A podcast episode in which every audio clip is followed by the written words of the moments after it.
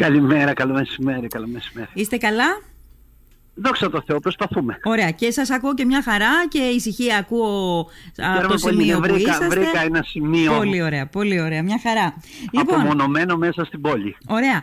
Ε, αφού καταφέρατε και το βρήκατε απομονωμένο μέσα στην πόλη, μέσα στην Αθήνα δηλαδή. Ε, κύριε Κουσούλη, 270.000 άνθρωποι ε, προσήλθαν εν μέσω πανδημίας που έχει την δική του χρησιμότητα ως στοιχείο για να εξάγουμε κάποια συμπεράσματα προσήλθαν λοιπόν για να ψηφίσουν τον επόμενο πρόεδρο του Πασόκ. Αυτό από μόνο του λέει κάτι. Ε, δίνει και μια εντολή; Να σας πω, αυτό, αυτό το έμπρος της συμμετοχής έχει προφανώς πολύ μεγάλη πολιτική αξία. Ναι. Ε, έχει πολιτική αξία γιατί σημαίνει ότι πρώτον η κοινωνία θέλει να εκφραστεί. Μην ξεχνάμε ότι έχουμε να δούμε ευκαιρία πολιτικής έκφρασης από τον Ιούλιο του 2019. Σωστά, ναι. Και με την πρώτη ευκαιρία προσέρχεται ένας μεγάλος αριθμός. Ναι. Το δεύτερο που πρέπει ταυτόχρονα να επισημάνουμε είναι ότι οι προσερχόμενοι σε αυτή τη διαδικασία κατά τη δική μου γνωμη προσέρχονται για να υποστηρίξουν το κόμμα τους ή ένα κόμμα με το οποίο συνδέονται. Ναι.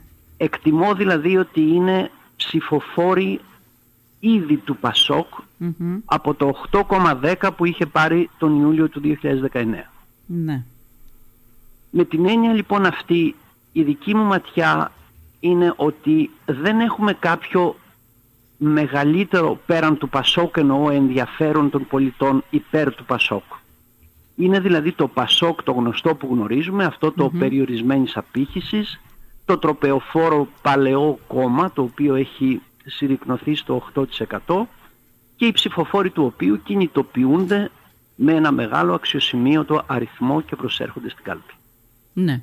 Παρ' όλα αυτά όμως κύριε Κουσούλη, την επόμενη μέρα και αναλόγως ποιο θα είναι το αποτέλεσμα, ε, θα είναι ένα θέμα το οποίο θα κληθούμε να συζητήσουμε και να διερευνήσουμε την διεισδυτικότητα που θα έχει το Πασόκ την επόμενη μέρα ε, στα δύο μεγάλα κόμματα.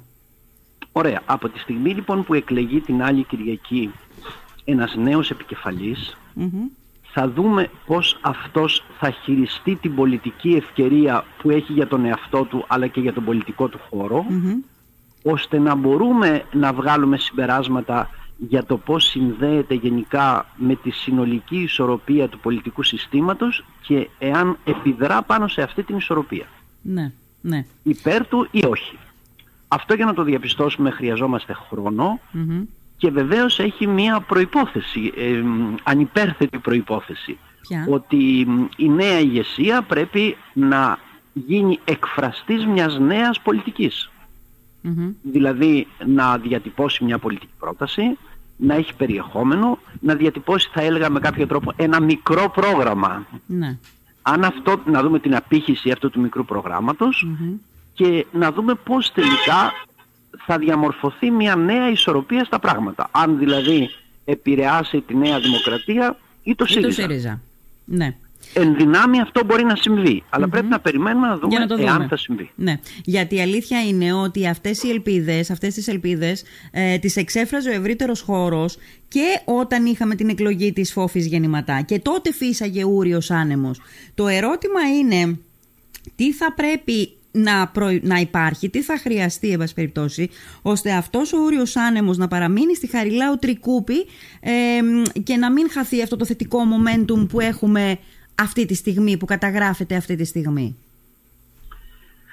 Να σας πω για να συμβεί αυτό, ε, επιτρέψτε μου μία έτσι ε, η, μία πολιτική, κάθε πολιτική έχει δύο πλευρές ε, συμπλεκόμενες μεταξύ τους. Η μία είναι ότι η πολιτική είναι μια υπόθεση απέναντι και εναντίον. Δηλαδή ο επικεφαλής του Πασόκ εναντίον ποιων, ενώ ποιων πολιτικών καταστάσεων θα στραφεί. Ναι. Και ταυτόχρονα με ποιες λύσεις θα προσέλθει ώστε να κομίσει κάτι νεωτερικό σε αυτή τη συγκρουση Αυτό θα το δούμε εάν μπορέσει να το κάνει. Η ναι. δική μου γνώμη, η δική μου εκτίμηση την έχω διατυπώσει ε, ήδη από είναι ότι δεν μπορεί να το κάνει. Δεν μπορεί να το Δηλαδή, κάνει, λέτε, κανένας δεν από τους διαθέτει δύο. την πολιτική δυνατότητα ο χώρος να σηκώσει το βάρος μιας πολιτικής σύγκρουσης, ούτε τους ανθρώπους που μπορούν να θέσουν τον εαυτό τους στον κίνδυνο μιας ήττας μέσα από αυτή τη σύγκρουση. Ναι. Και συνεπώς θα δούμε τα πράγματα να συνεχίζονται έτσι όπως τα βλέπουμε σήμερα. Λυπάμαι που είμαι λίγο στενεχωρώ τους φίλους μας του Πασόκ, αλλά αυτή είναι η εκτίμησή μου. Ναι, ε, ε, ξέρετε, ε, α, μένει να, μένει να αποδειχθεί όλα, τα πάντα μένουν να αποδειχθεί. Απολύτως, όλα μένουν να αποδειχθούν. αποδειχθούν. Ε, Ό,τι, λέμε, ό,τι λέμε κυρία Βασιλιάδου είναι στην κρίση του χρόνου. Ακριβώς, ναι, Εμείς στην κρίση του διατυπώνουμε χρόνου. μια γνώμη, έτσι. Ναι, ναι, ναι, ακριβώς. Όλοι μας, όλοι μας. Ε, γιατί η αλήθεια είναι ότι, και το έγραψα κι εγώ εχθές έτσι σε μία ανάρτηση, ότι ε, έχει ανάγκη το πολιτικό σκηνικό να βρεθεί σε μία, α, στη θέση της αξιωματικής αντιπολίτευσης.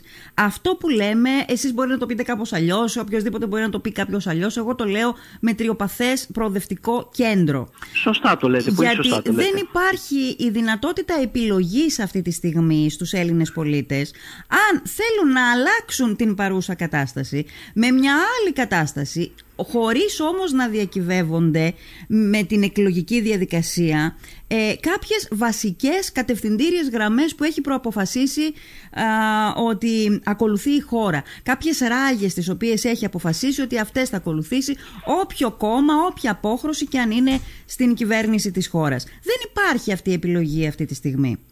Ναι, το ότι, ε, ξέρετε, το ζήτημα είναι το εξής, ότι το ευχόμαστε ή ότι το εύχονται κάποιοι, δεν σημαίνει ότι μπορεί και να συμβεί. Μμμ.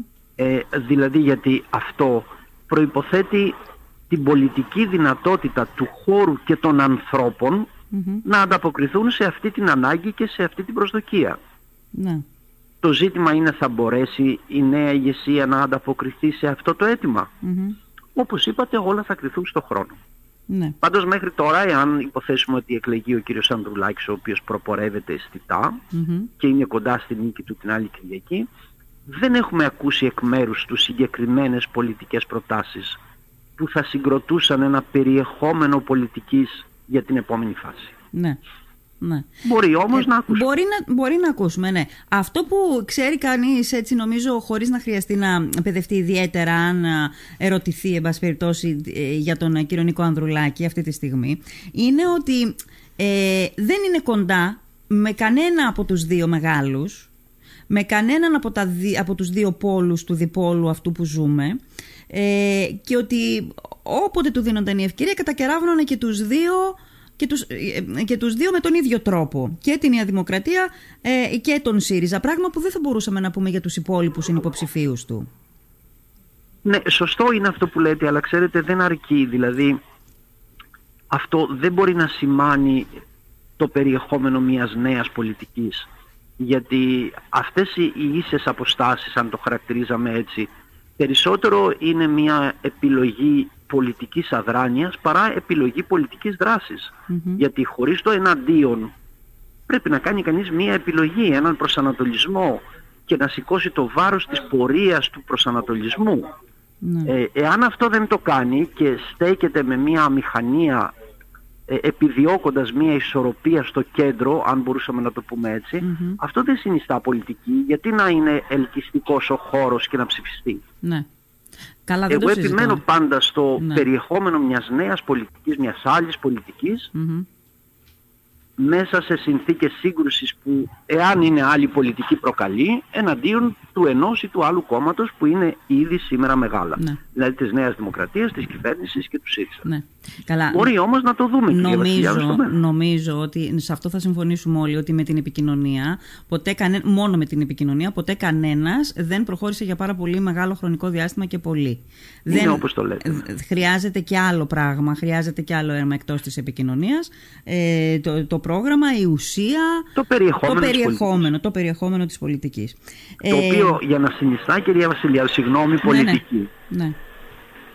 Πρέπει να έχει μέσα, μέσα η πρόταση ε, μ- μία πρόταση αλλαγών. Δηλαδή δεν υπάρχει πολιτική η οποία να μην εμπεριέχει ευκταίες αλλαγές. Μμμ. Άρα συνοδεύεται από μια ενδυνάμει σύγκρουση Μμμ. εναντίον κάποιων και υπέρ κάποιων άλλων. Ναι. Αυτό είναι αναπόφευκτο στην πολιτική. Δεν μπορεί κανείς να το προσπεράσει. Ναι. Και θα δούμε αν ο κύριος Ανδρουλάκης υιοθετήσει αυτό το δρόμο. Ναι, μάλιστα. Ο κύριος Ανδρουλάκης ή τέλος πάντων όποιον και αν βγάλει κάλπη. Ναι, ναι, εννοούμε εάν φυσικά εκλεγεί ο κύριος ναι. Ανδρουλάκης, σωστά το λέτε, να μην προλέγουμε. Ε, πιστεύετε ότι είναι δύσκολο να επαληθευτεί το σενάριο που είχε επαληθευτεί α, στη Νέα Δημοκρατία; Εκεί το βλέπω το δύσκολο, δηλαδή. ξέρετε. Ναι, δεν κρατάμε καμία μαγική σφαίρα κανείς μας, αλλά το βλέπω Ναι. Βλέπω δύσκολο να καλυφθεί αυτή η διαφορά. Θα το δούμε την άλλη Κυριακή το βράδυ. Ναι. Ε, πάντως ότι εγώ θα ξανάρθω σε αυτό το σημείο γιατί το θεωρώ πάρα πολύ σημαντικό ότι πρέπει να δημιουργούνται επιλογές στο κοινωνικό, ε, στην κοινωνία ότι δεν μπορεί να είναι μονοσήμαντη η πολιτική σκηνή του τόπου ε, το θεωρώ ε, σπουδαίο Μα έχετε απόλυτο δίκιο σε αυτό που λέτε. Ναι. Ε, θέλω να σας πάω στο εξής. Ε, διάβαζα ένα άρθρο, κύριε Κουσούλη, πριν από, νομίζω μέσα στο Σαββατοκύριακο. Έγινε μια μελέτη η οποία κατατάσσει την Ελλάδα μαζί με τη Ρουμανία, την Πολωνία, την Ουγγαρία και το Ισραήλ ε, στις χώρες όπου ο δείκτης συνωμοσιολογίας είναι πάρα πολύ... Ε, βρίσκεται πάνω από τον μέσο ευρωπαϊκό όρο. Ναι, ναι, είναι ναι, πάρα ναι. πολύ υψηλός.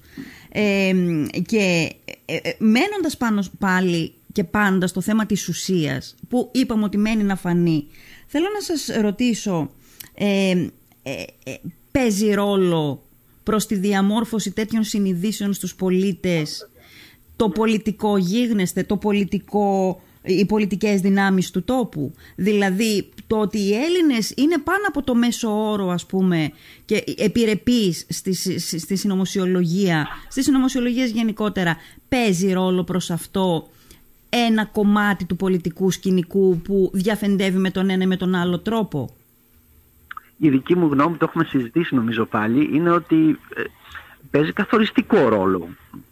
Ε, γιατί παίζει καθοριστικό ρόλο, γιατί η πολιτική από την ουσία της είναι και μια παιδαγωγική λειτουργία.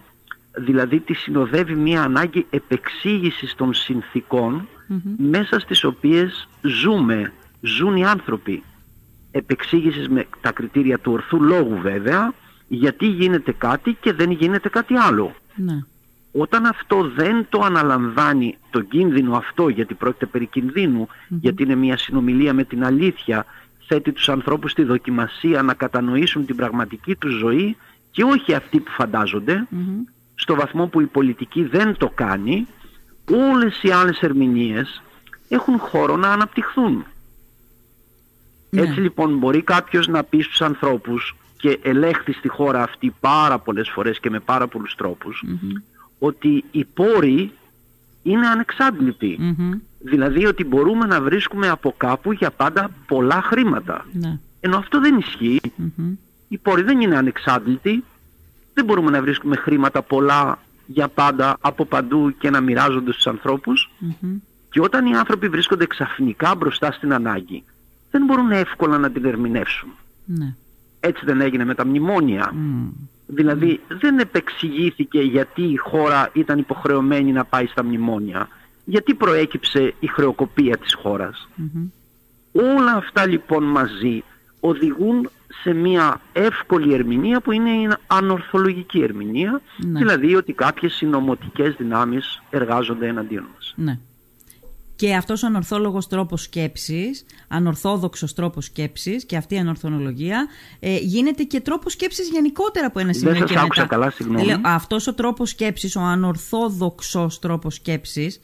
Ο, ο, ο, Τώρα δεν σας ακούω κύριε Βασιλιάδου. Δεν με ακούτε. Τώρα με ακούτε; Λίγο πιο δυνατά αν μπορείτε. Ναι. Λοιπόν, έλεγα... Τώρα σας ακούω. Τώρα ωραία, σας ακούω. Ωραία. Έλεγα λοιπόν ότι αυτός ο τρόπος σκέψης, ο, ο μη λογικός, ο ανορθόδοξος τρόπος σκέψης, ο χωρίς λογική τρόπος σκέψης ε, ε, αποτελεί πολλές φορές και εύκολη λύση και έτσι ο κόσμος, ο, ο ανθρώπινος νους μαθαίνει, να σκέφτεται, λύση, ναι, μαθαίνει να σκέφτεται με αυτόν τον τρόπο. Ναι, ναι. Ε, και δυστυχώς αυτή η ροπή από την πολιτική βεντάλια, από κάποια σημεία της πολιτικής βεντάλιας του τόπου, εξακολουθούν να σκέφτονται και να δίνουν στο, ε, ε, στην κοινωνία τέτοιου είδους λύσεις. Δηλαδή άκουγα πριν από λίγες ημέρες, όποιος είναι ενημερωμένος για τα πολιτικά δρόμενα νομίζω θα καταλάβει, αλλά εγώ δεν θα πω, ε, πολιτικό ηγέτη ο οποίος έλεγε ότι έχουν προκύψει και αρνητές της απογραφής και εγώ καταλαβαίνω αυτή την ε, μη εμπιστοσύνη του κόσμου. Ναι, ναι.